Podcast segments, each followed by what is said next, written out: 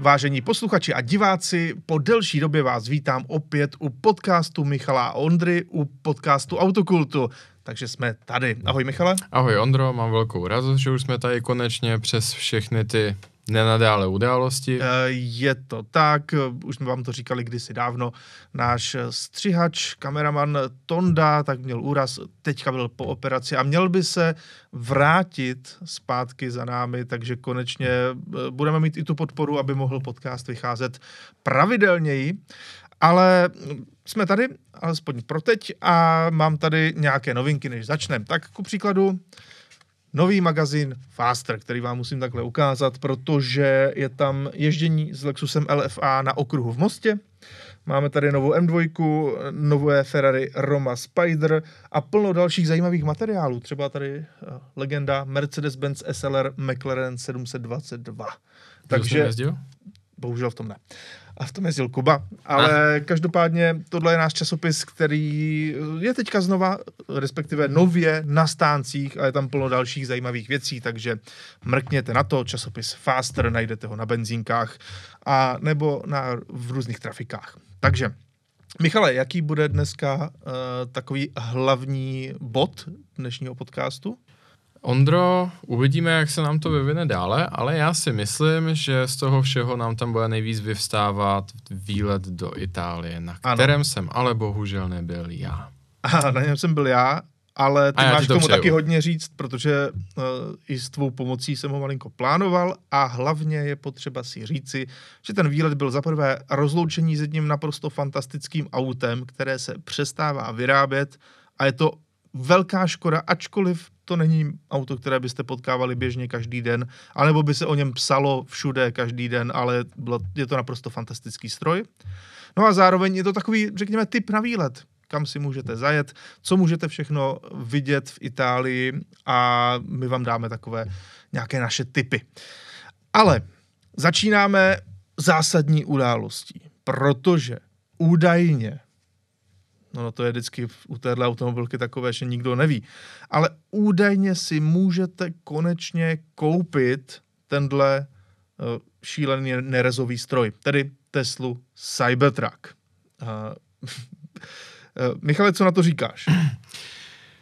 Říkám na to to, že jsme tím zkrátka začít museli, protože eh, je pravděpodobné, že vy jako naši diváci a posluchači tak z tohohle auta unešení nebudete. A nebo třeba budete unešení z některých jeho, řekněme, částí. Hmm? Něco se vám může líbit, třeba právě ten odvážný, jednoduchý design, který rozděluje společnost, protože polovina lidí řekne, teď uh, moje dítě umí nakreslit něco lepšího hmm. A druhá polovina řekne, teď je to vlastně geniální, tenhle jo. tvar a celkově to zezření toho auta. Přesně tak, ale já si právě myslím, že kvůli tomu o tom musíme mluvit, protože ta, uh, tohle je spíš taková už kulturně společenská událost, protože uh, ať už chceme nebo ne, tak uh, Tesly hýbou internetem, tištěnými médii, prostě vším jo. a tohle auto je skutečně mnoha ohledech tak strašně nekonvenční, že se o něm prostě mluvit bude. V tom veřejném prostoru se ho považuji říct, že tohle to auto budete výdat následujícího čtvrt roku prostě furt.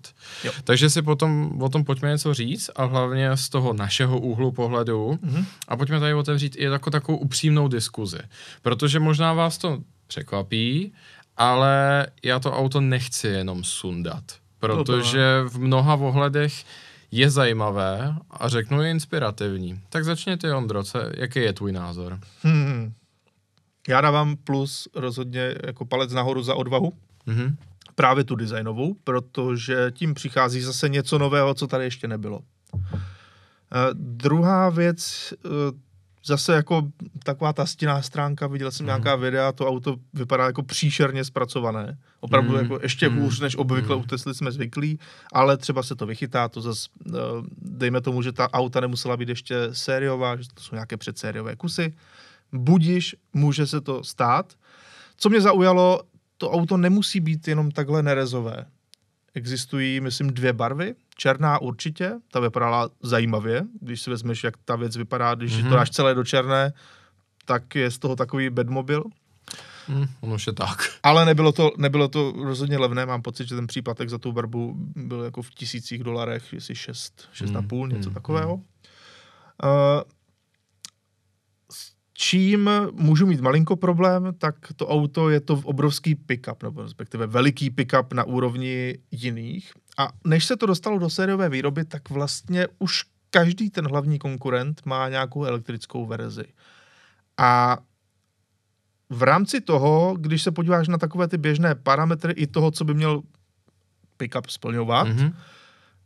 tak úplně si nejsem jistý, jestli to je vlastně takhle výhodná koupě. Bude to spíš podle mě designovka, takhle je to i asi k tomu směřované, že to auto bude designovka, bude to pro ty lidi, kteří se chtějí odlišovat, kteří to auto chtějí pro to, jak vypadá, ne pro to, jaké jsou jeho užitné vlastnosti, ale já už si říkám, že když už si kupuješ něco takhle velkého, tak by to možná mohlo nebo velkého, tak by to možná mohlo prostě stát na, na, na tom vrcholu té třídy i v těch užitných vlastnostech, což si nejsem úplně jistý. A v neposlední řadě není to úplně levné.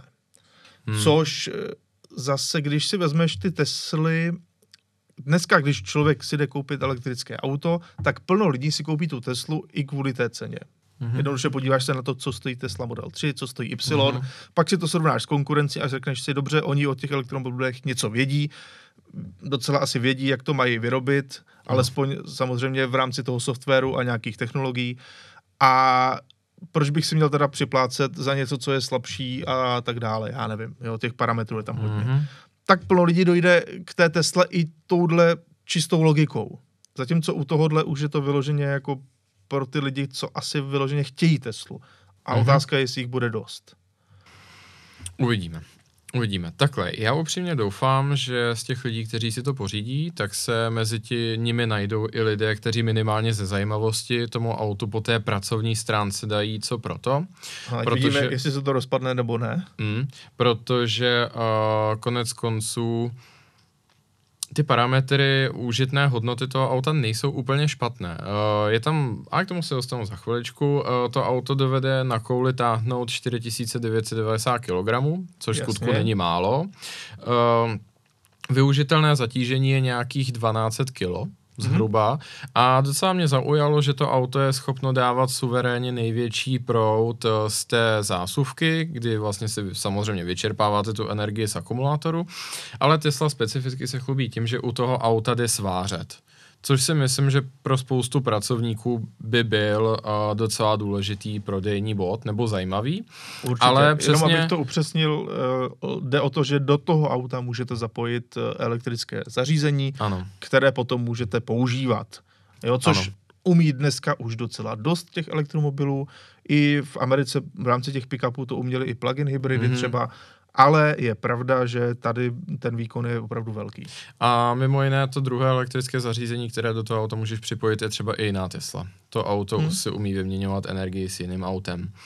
Uh, ale tak zase na druhou stranu, tohle by se asi nejvíc užilo u toho základního modelu, který Elon Musk sliboval za těch 40 tisíc dolarů. Ten, jak víme, tak se nestane s největší pravděpodobností. No, a bude on to možná někdy časem přijde, ta zadokolka, která no. už to zrychlení nemá takhle šílené, jak tady tahle verze, ta nejvyšší. Hmm. Uh, tam to bude nějakých 6,5 sekundy z 0 na 100 a ta zadokolka vypadá to, že se možná ani nestane, protože to ta cena od mm, a zatím těch mm. objednávek je hodně a vypadá to, že prozatím to nemus, nemusí vyrábět. Mm. To, co nám dneska prezentují, je auto, které má 850 koní, to je ten takzvaný Cyber Beast, který by údajně měl dojet 510 až 710 kilometrů, hypotéza samozřejmě, a zrychluje za nějakých 2,6.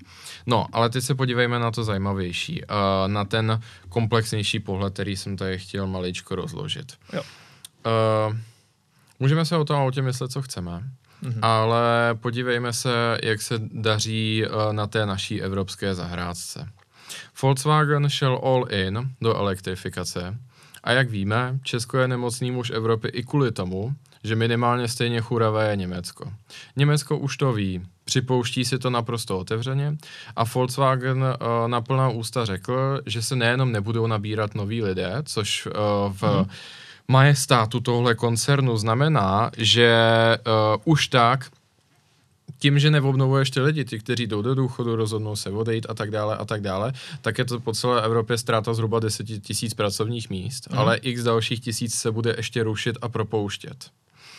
Uh, a prostě největší totální evropský hegemon, co se týče prodeje a výroby aut, tak prostě přiznejme si to, selhal. Přišel s produkty, které jsou nezajímavé, nefungují převážně a spotřebitel je nechce.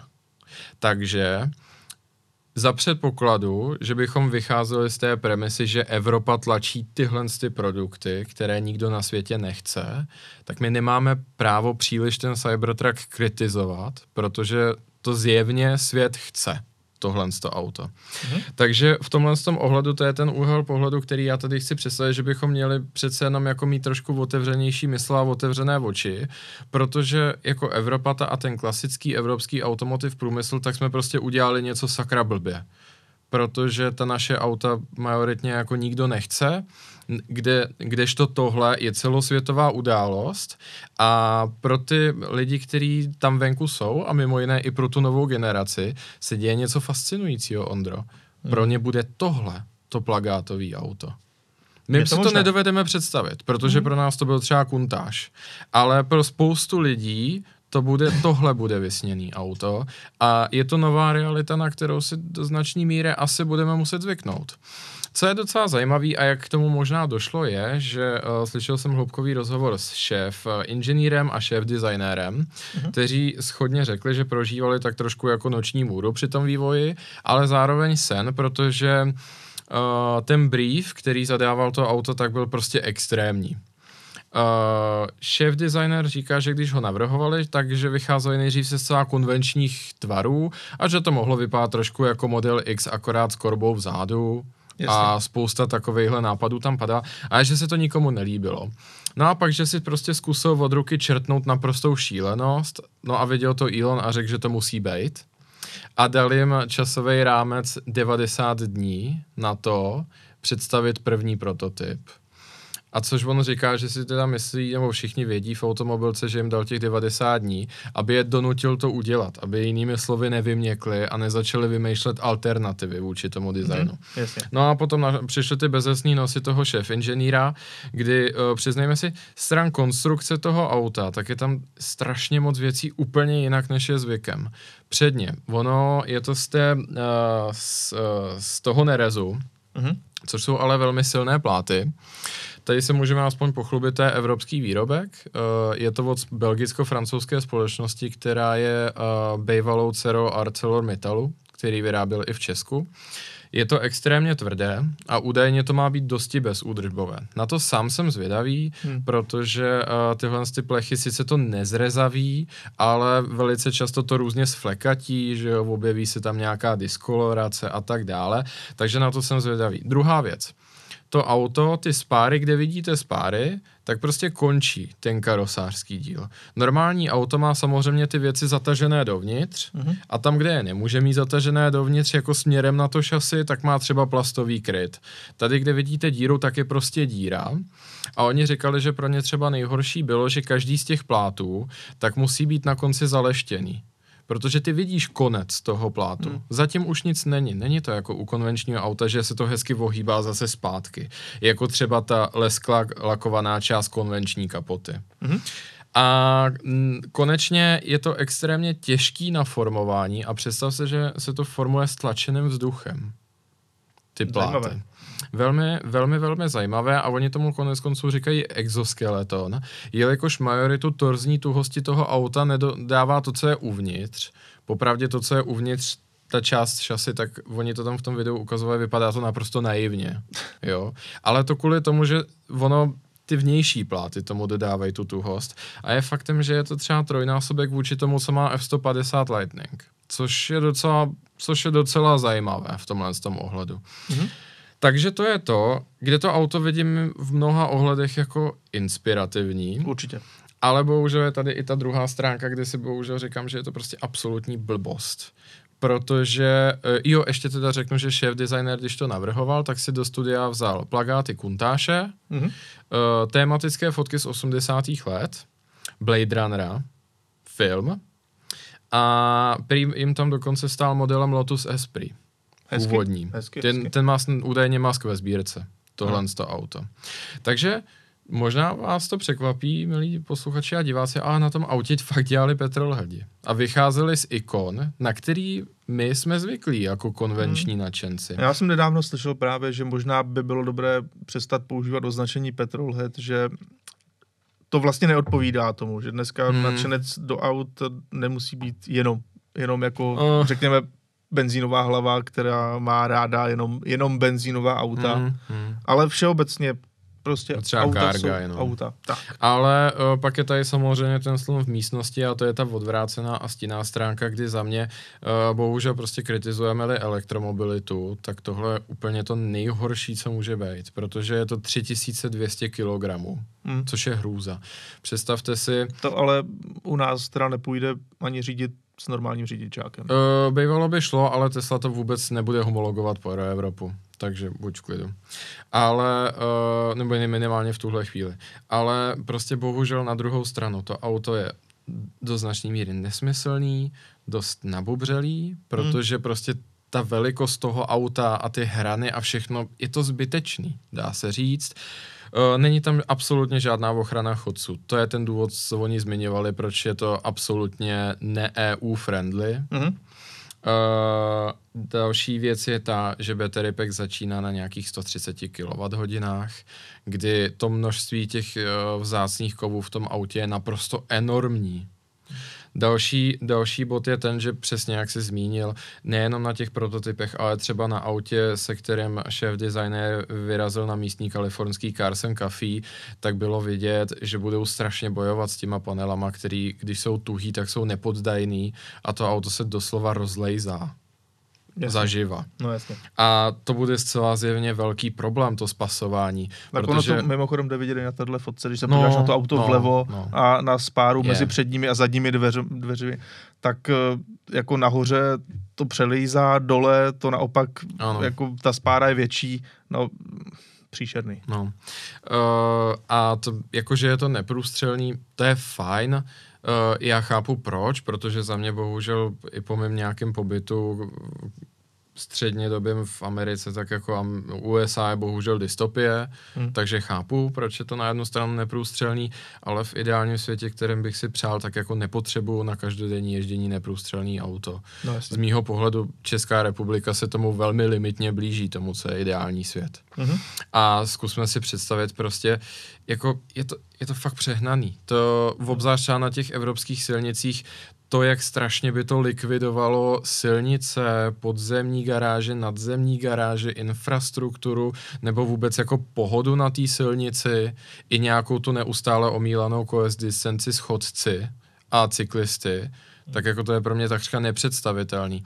Takže za mě tohle auto je, jak se tak říká, hodně ambivalentní, protože některé věci jsou zajímavé, vzrušující a třeba i inspirativní, pro, minimálně pro ten evropský automotiv, který se teďka trošku potácí a neví, co se sebou v mnoha ohledech, ale na druhou stranu si říkám, jako je, v mnoha ohledech je to prostě blbě.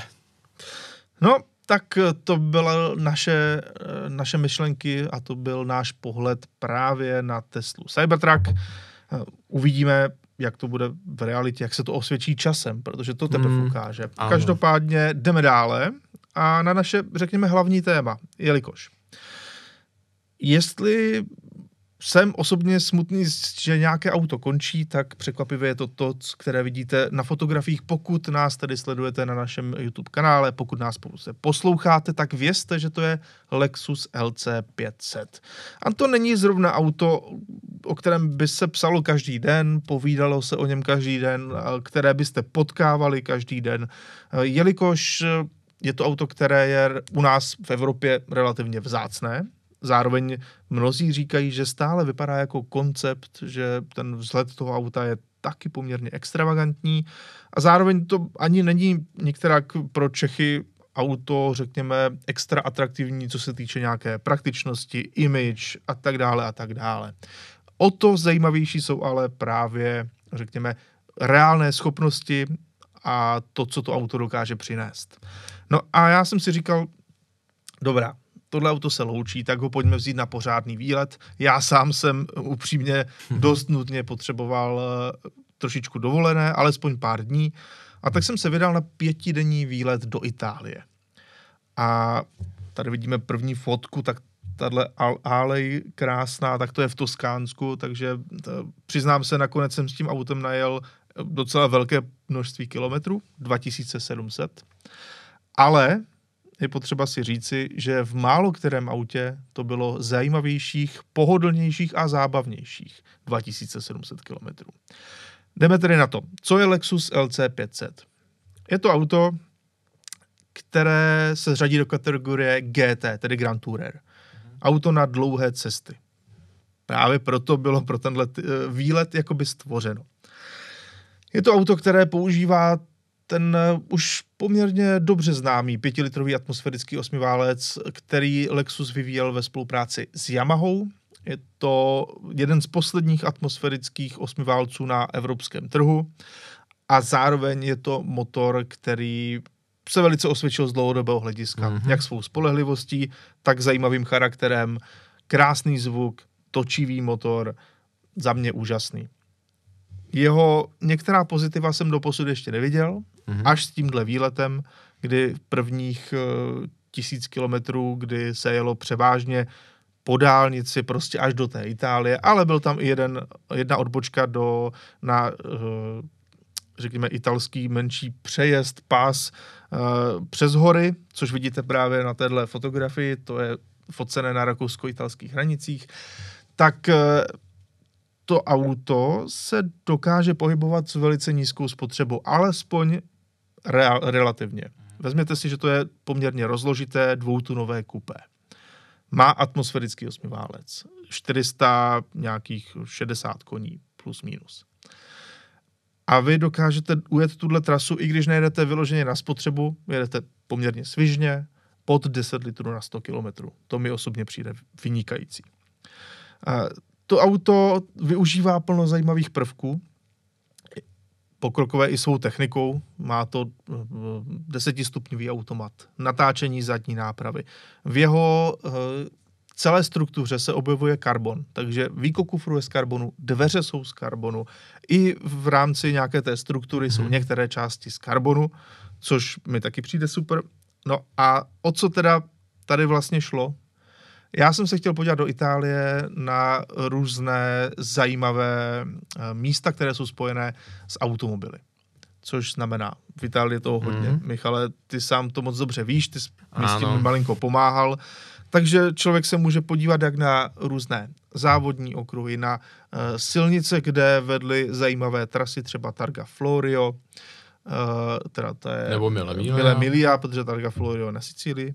To by si najel o kousek víc. To už bych si najel o, o podstatný kousek víc. Uh, tak samozřejmě se můžete podívat do různých muzeí a továren slavných značek. Ferrari, Lamborghini, Pagani, Maserati a tak dále a tak dále. No a právě to byl celý účel tohoto výletu. A já teda musím říct, eh, ono to takhle jako působí už na první dobrou, že mě to bavilo, ale opravdu to auto bylo tak 50% celé zajímavosti toho výletu. Já jsem věděl, že to bude dobré, ale nevěděl jsem, že až takhle.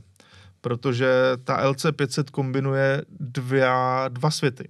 Ten první je naprostý komfort, eh, pohodlí na těch dlouhých cestách kdy je potřeba si říci, že to auto má třeba takovou broušenou kůži nebo alkantaru, nebo jak to nazvat, ale zároveň, ale zároveň je ta sedačka odvětrávaná, což se moc hmm. nevidí.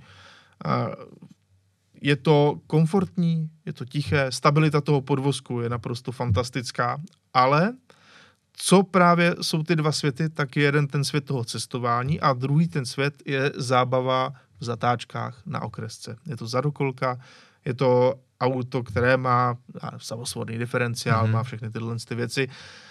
Ale nečekal by člověk asi úplně na první dobrou, že to bude takhle talentované auto i v zatáčkách, ale je potřeba si říci, že to, co tam předvádí, je naprosto neuvěřitelné, když si vezmeš, jak to auto koncepčně vypadá, kolik váží a tak dále netypli byste to do toho. Absolutně. Kdybyste chtěl vidět konkrétní důkaz, tak jděte na Ondrova sociální média. Máš tam velmi pěkné video s uh, Paso Giao.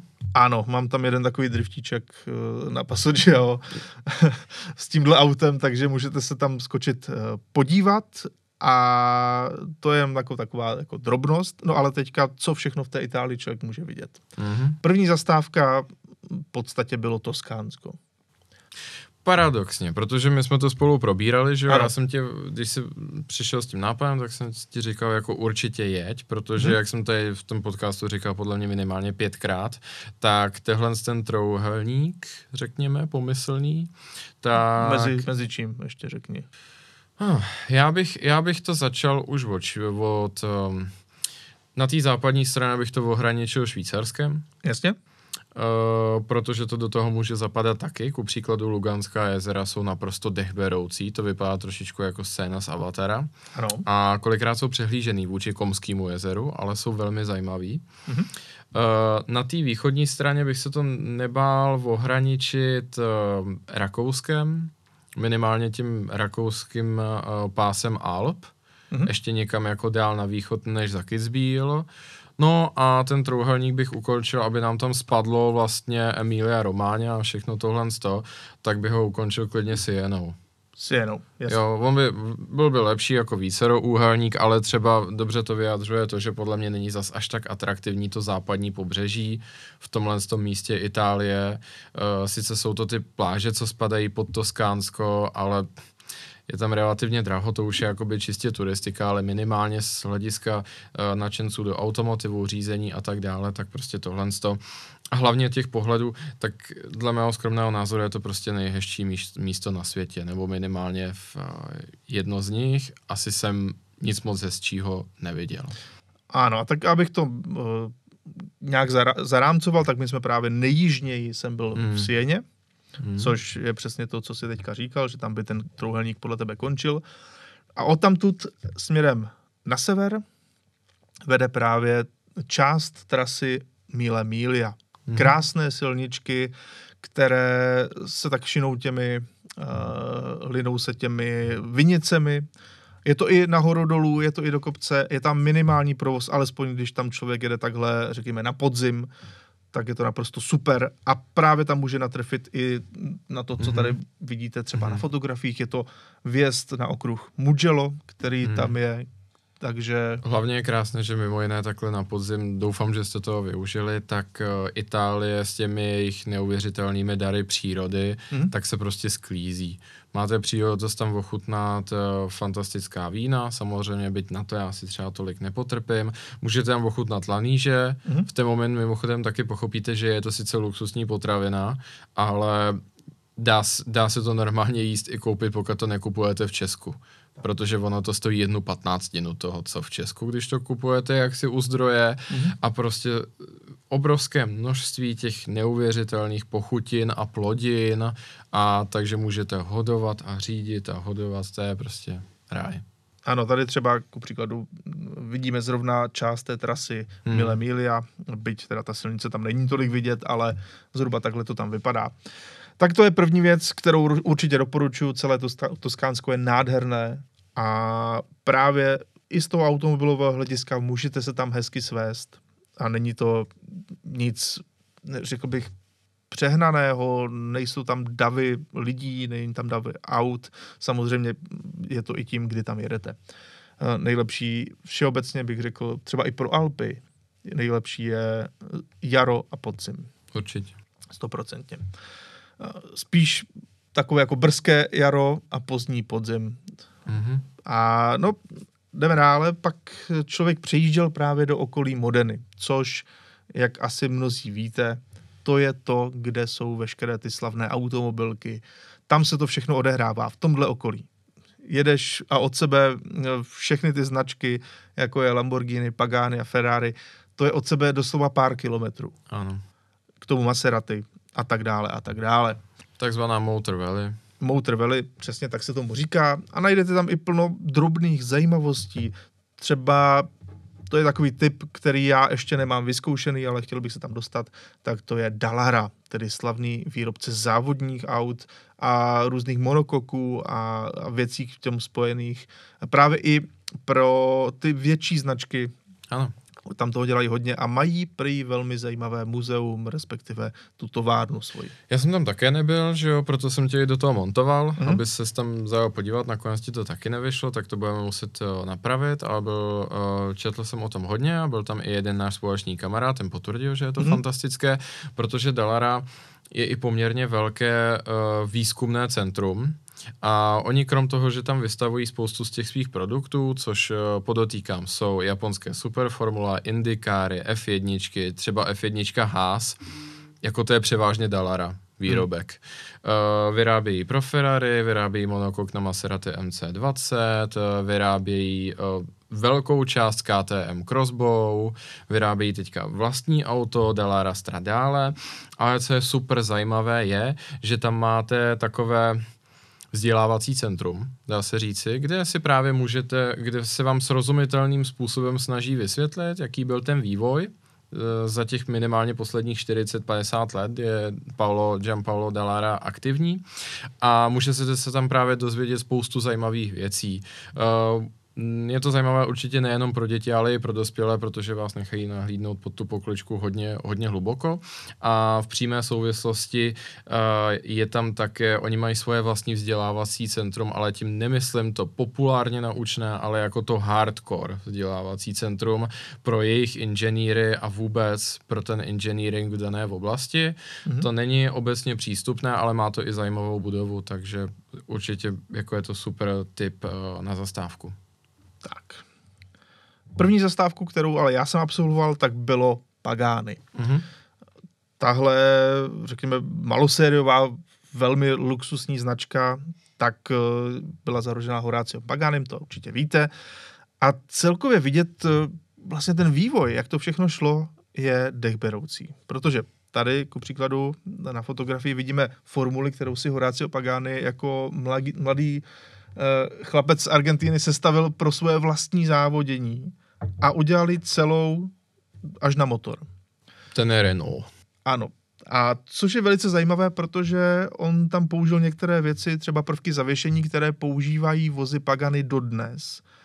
A vlastně celá ta formule je docela zajímavá konstrukce. Mm-hmm. Je to netypické v některých ohledech a zase to docela i funguje, protože eh, s tím nejezdil vůbec špatně. Uh, tak to tam člověk může vidět. Zároveň samozřejmě všechny ty vozy, pagány, které se v historii dělaly, ale úplně nejzajímavější, no jich samozřejmě není tolik, ale úplně nejzajímavější je pohled eh, přímo do továrny, kam vás za nějaký ten úplatek vezmou a je potřeba říci, že ta řemeslná úroveň stavby těchto aut je naprosto dechberoucí. Je to něco neskutečného kdy každý šroubek, každá matička má na sobě vyra, vyraženo to logo Pagány, eh, všechno je, je to vyraženo, té... ono je to vyfrezováno. Vyfrezováno dokonce. dokonce, ano. A ono je to, to, to vlastně říká všechno, protože hmm.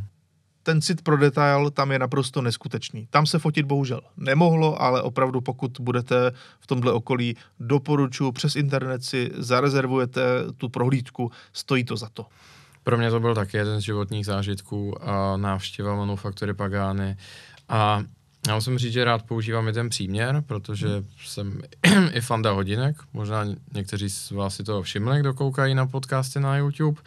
A já musím říct, že Uh, spousta lidí má rádo oba dva tyhle ty koníčky, ale srovnávat výrobu auta, výrobu hodinek je velmi těžké. Je to úplně jiná disciplína a ty průniky tam nejsou zase až tak velké. Krom Pagány. Hmm. Pagane je jediný automobil, který se vyrábí v zásadě stejným způsobem jako uh, hodinky vysoké třídy. Opravdu. Jako, hmm. Jakkoliv se to může zdát jak analogicky, že je to jako to, ne. Samozřejmě auto nemůžete položit na stůl a nemůže na něm pracovat jenom jeden člověk, ale ty procesy a ta preciznost, jakým způsobem se to staví, tak uh, jsou v zásadě shodné. Hmm. A i to, co oni používají, stejně tak jako třeba, když se staví hodinky, tak se používají určité tácky se speciálním materiálem, na kterém jsou vyskládané ty jednotlivé díly, tak manufaktuře Pagány to auto nikam necestuje, že jo? Ono je na té montážní uh, koze, Mm-hmm. A právě kolem něj jsou takovéhle tácky a na tom podobně jako ty kolečka u uložení nebo třeba, uh, nebo třeba já nevím, části chronografu, tak jsou tam prostě vyskládané ty jednotlivé díly a člověk v bílých rukavicích to tam pomaličku dává do toho auta. V tomhle tom je to, je to dechberoucí a v zásadě dneska už tohle nikde jinde neuvidíte. Ne. Navíc si udržují tu nejen kvalitu, ale řekněme exkluzivitu i tím, že vyrábějí pouze 50 aut ročně. A když budete mít štěstí, tak můžete vidět i Horácia. Je vidět do jeho kanceláře. ano.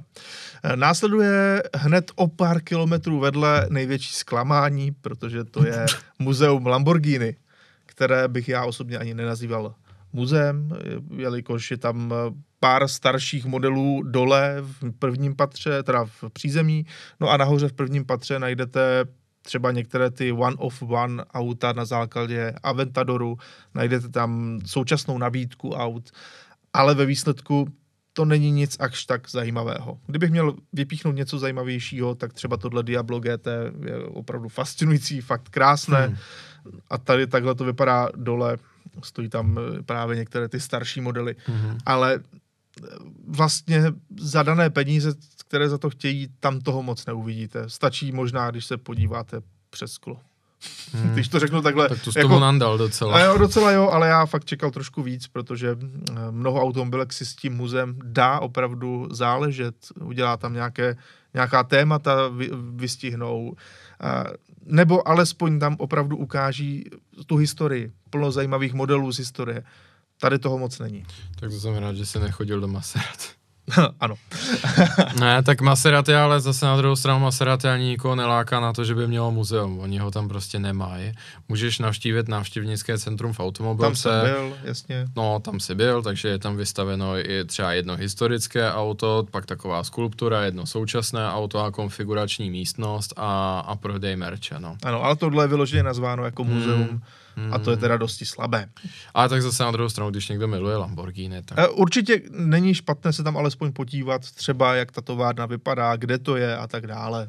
Jinak, kdybyste chtěli vidět starší auta a jmenovitě i nějaká Maserati, tak eh, doporučuji uh, muze automobile Panini, které je poměrně nedaleko, uh, respektive ono v zásadě pořád spadá pod Modenu, je to soukromé muzeum a zde můžete vidět zejména ku příkladu závodní speciály ze 50. a 60. let. Takže uh, třeba tohle z muzeum nesupluje zrovna Lamborghini, ale uh, oficiální značkové muzeum Maserati supluje dost dobře. Mm-hmm. Vidíte? Zajímavý typ. Každopádně eh, pak jsme se přesunuli o 30 km dále, kde je samozřejmě slavná vesnička Maranello.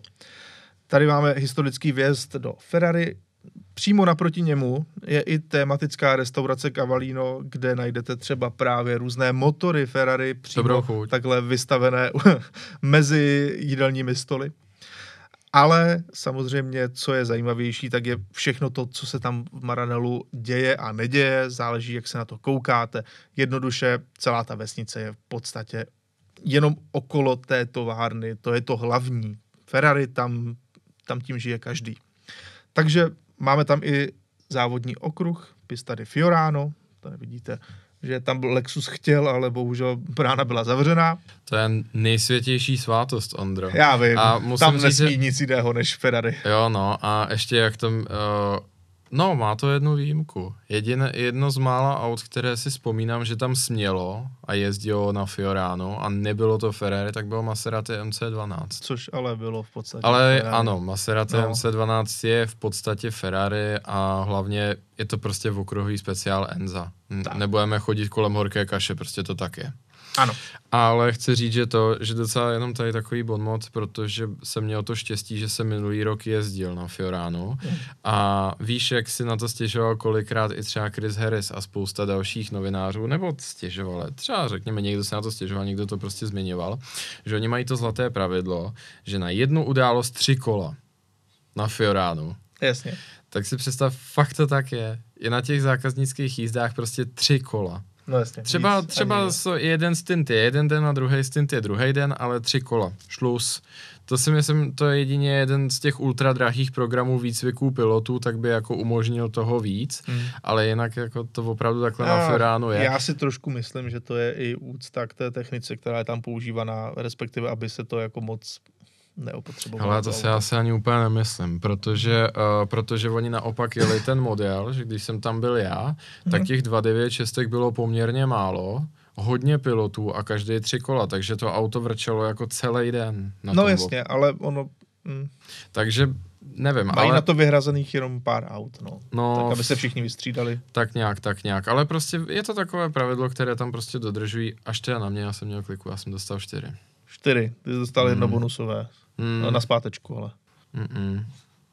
Ne, ne, ne, protože, v, uh, protože při, tom pr- při tom prvním, tak myslím, že nás něco zdrželo, nebo tak, ne, nemohli, jsme, nemohli jsme úplně dobře najet ten hotlap, tak mi Mm. potom řekl, že jedeme ještě jedno. Ale jinak se to fakt dodržovalo. No, vidíš to. No a samozřejmě v Maranelu je také muzeum Ferrari, kde tentokrát se právě věnovali historii celého okruhu Fiorano.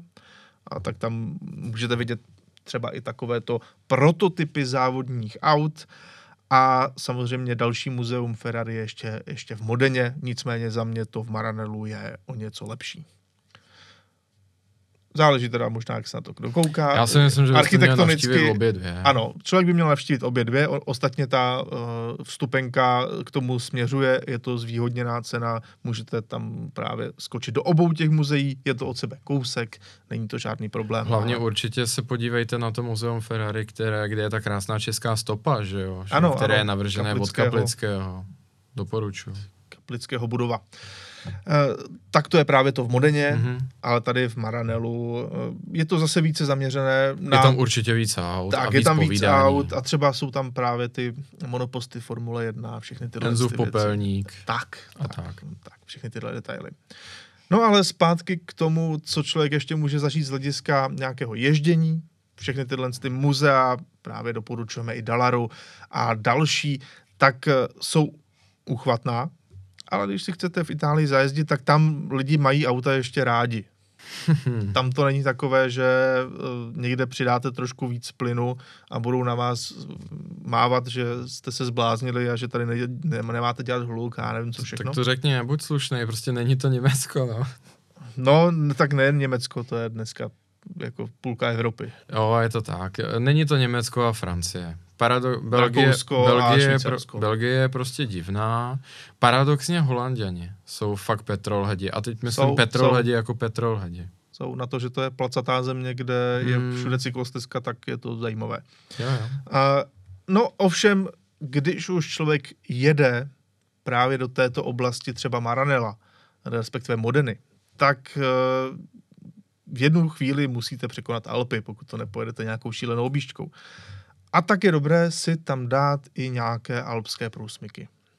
Já jsem třeba byl právě na Paso Gio, nebo Což i, spadá do Dolomit. ano, nebo i Ty nějaké vedlejší. krásnější. Je potřeba si dát jenom bacha na to, plno těch, nebo některé z těch alpských průsmyků jsou přes zimu, respektive přes půlku roku eh, zavřené. Eh, Jsou třeba spoplatněné, jsou krásné, ale nemůžete tam jezdit jen Mhm. tak, kdy chcete. Což není právě případ Pasočio, tam můžete jezdit kdykoliv, kdy je to sízné. A nutno říci, že ty výhledy, které tam člověk zažije a to, co tam vidí, ty silničky a teďka právě na podzim, kdy už nahoře byl sníh, a nebo právě třeba někdy v Dubnu, eh, tam ani nebude moc cyklistů a motorkářů a aut, takže je to opravdu, řekl bych, takový ráj. Ano, konkrétně Paso Gio je zajímavé tím, že se tyčí nad Cortínou, Mhm. mm-hmm. což je i hezké město, které navštívit. Je to jedno z těch um, legendárních alpských měst spolu mm-hmm. s Kitzbühelem, Svatým Mořicem, Kurševelem a tak. A je to tam vidět, je to vidět i na podzim, i v létě se ho považuji říct. A konkrétně Paso Gio je super v tom, že ono moc netrpí na ty cyklisty.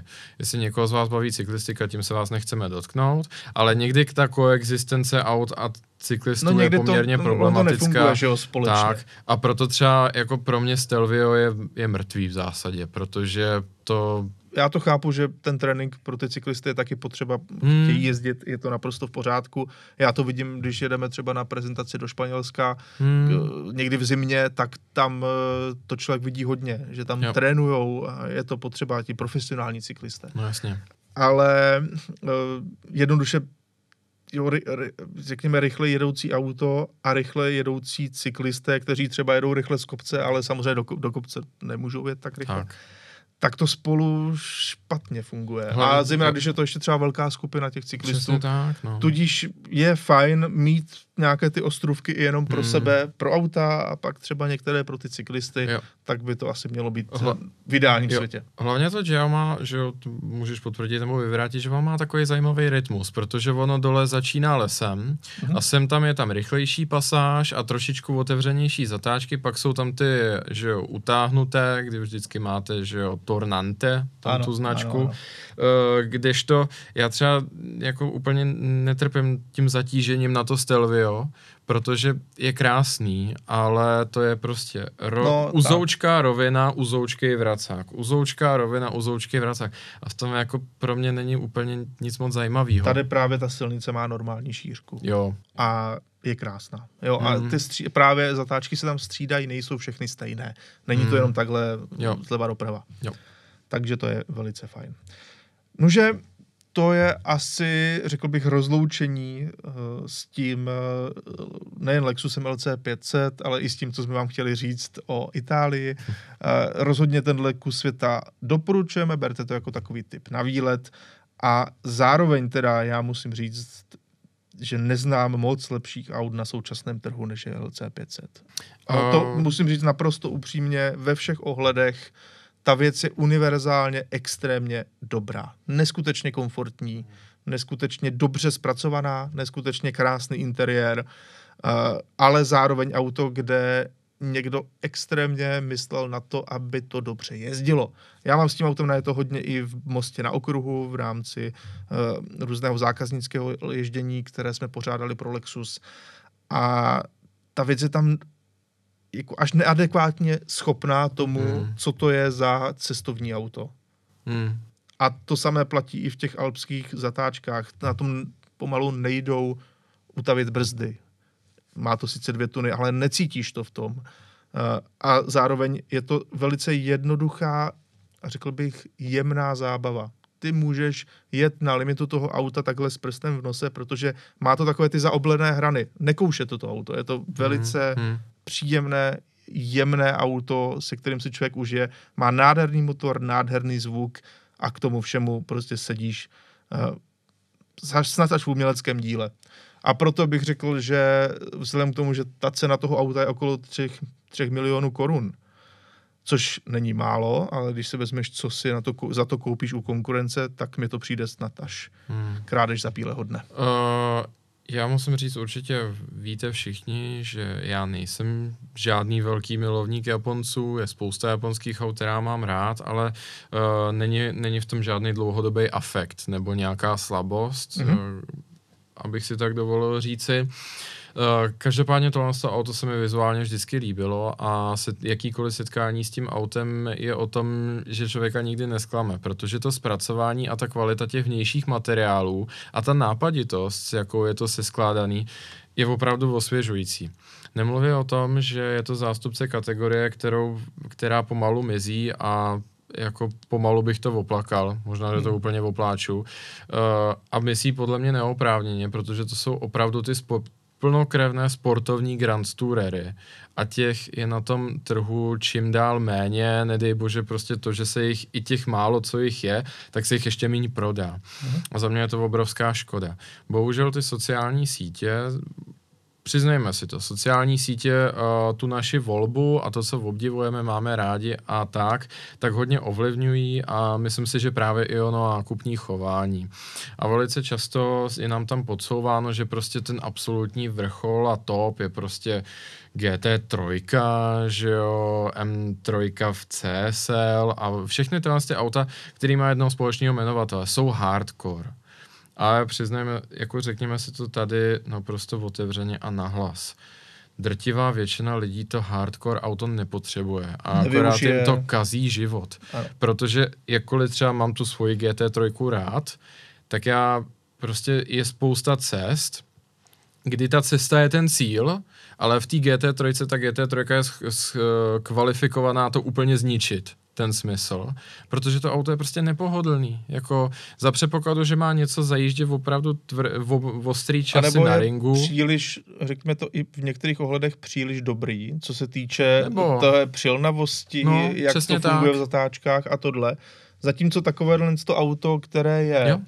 jemnější, uvolněnější, komfortnější, si v mnoha ohledech právě na takovýchto dlouhých cestách i s tím, že si občas trošku zablbneš, jo. užiješ vlastně víc. Je to přesně tak, my všude na videích vidíme, jak prostě tahle hardcore auta jedou bokem, ale to tajemství schované jako někde za tím Instagramovým reelem je, že ta auta to nedělají ráda. Ty jsou prostě dělána na to, aby jezdila kolem sedmi na ringu, na semislikách.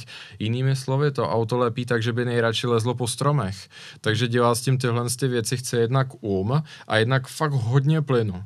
Ale... Kdežto s tímhle s tím je to úplně jednoduché. A není, o, není to o tom, že byste museli prodriftovat zatáčku jak eh, mladí kluci v E36. Jo. Je to o tom, že ta jemnost na tom limitu je osvěžující a stačí třeba jenom jakože na tom výjezdu jenom jako lehce, že tě to donutí dát jo, jako čtvrt jo. otáčky kontra ani ne. To je ono. Kdy to ani zvenku pomalu lidi ne, nezaregistrují, že byste něco to, ale už to vám přinese takovou jako jo.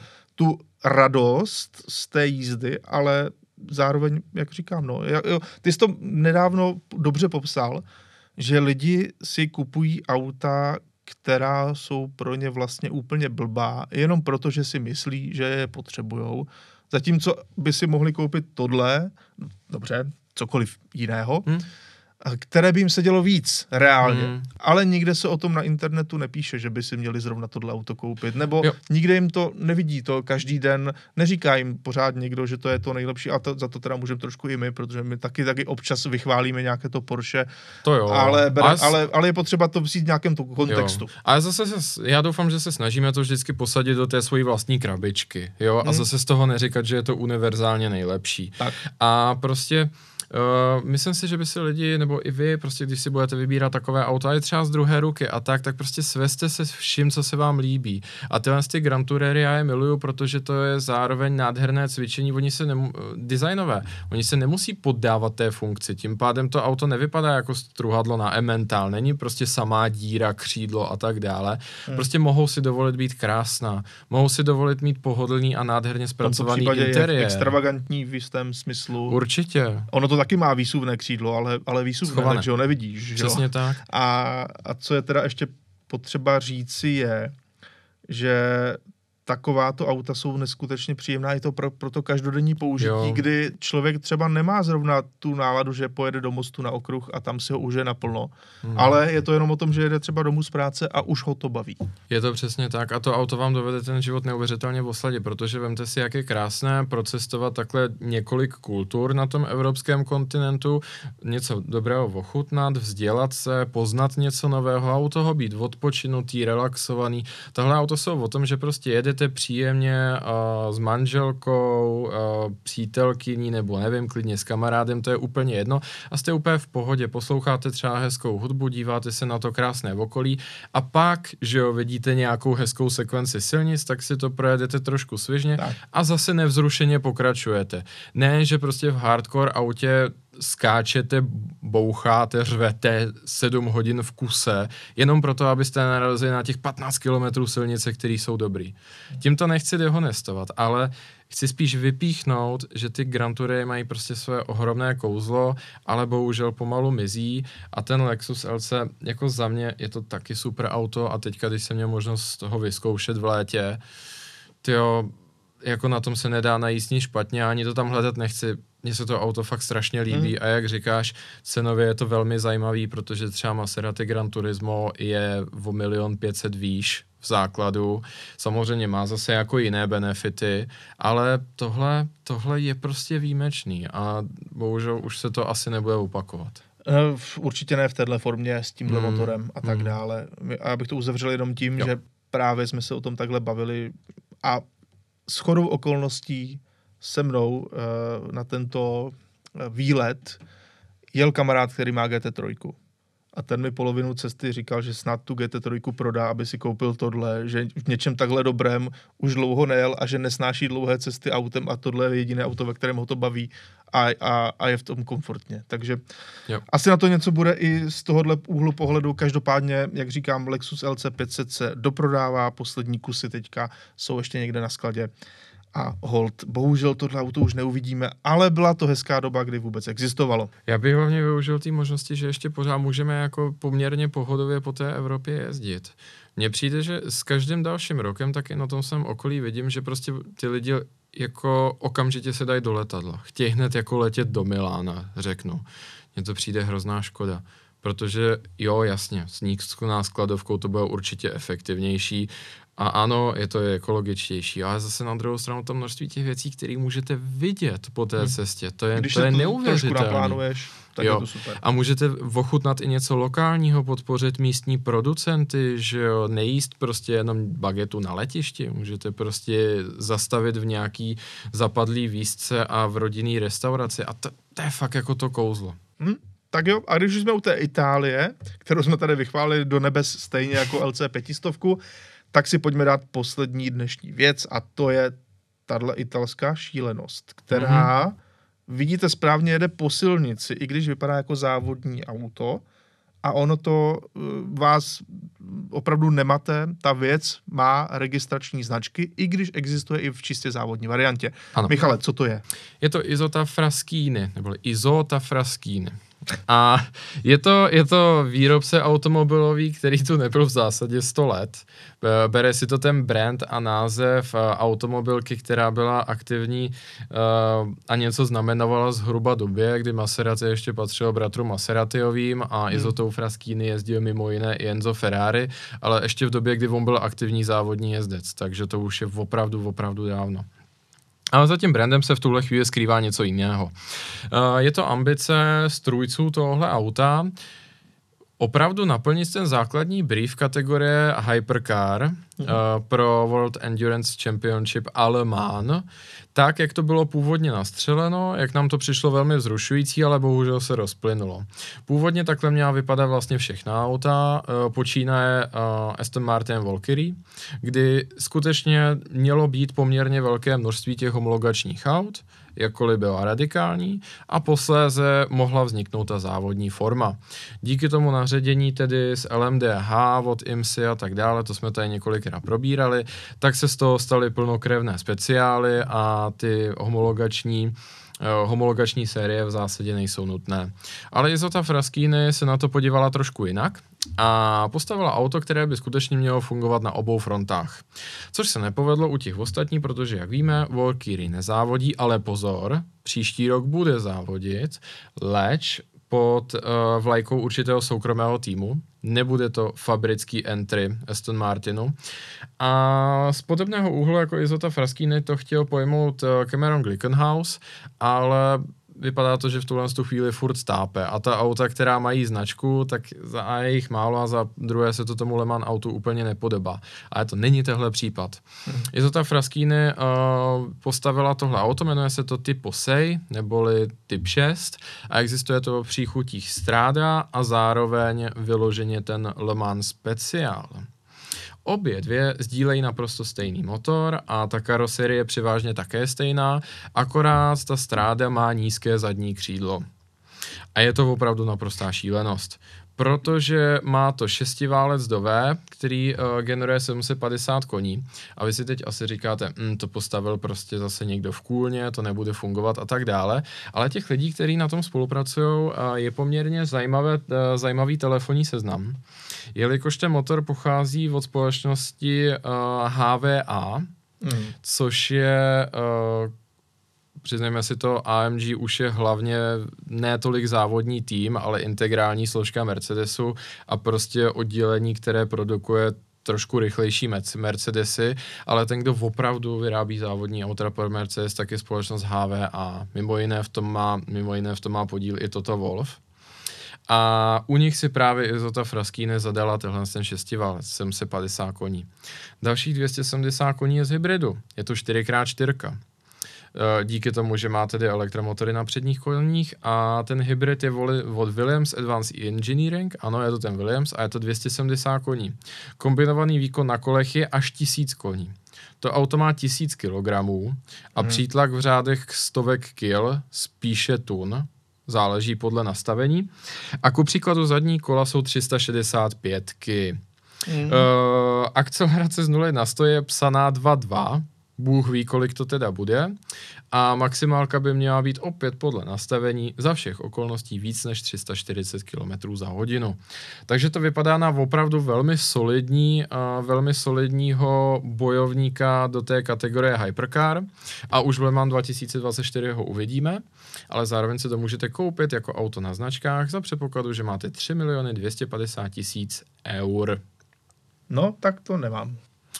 To nemáme, ale, ale je to poměrně zajímavé a ještě teda můžu uzavřít, že tým a vlastně firma, která to auto připravuje jak na závody, tak na tu silnici, tak je Michelotto, uh, které, což je název, který možná uh, znáte. Mm-hmm. A je to společnost, která v minulosti připravovala závodní Ferrari.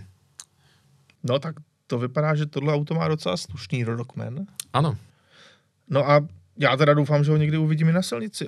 Všeobecně by bylo velice hezké, kdyby ty silniční hyperkáry, pokud teda jich bude nějak víc, pokud se objeví, tak kdyby si někdy dali nějaký sraz třeba.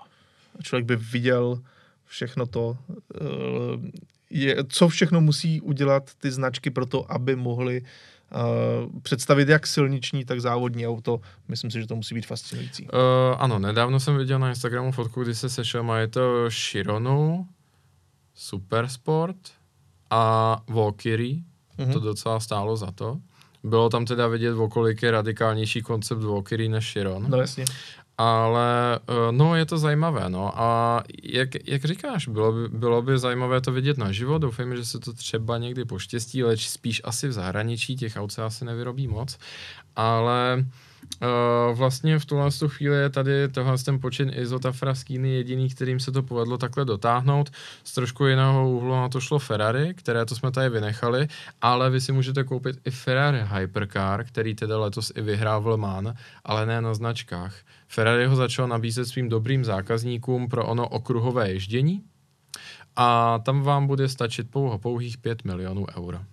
No, tak eh, s tímhle se dneska loučíme, takže děkujeme za váš poslech, za vaše sledování na YouTube případně. Eh, budeme rádi, když nám eh, napíšete nějaký komentář, třeba co je dobrého vidět v Itálii podle vás a budeme se na vás zase těšit příště s dalším podcastem Michala a Ondry.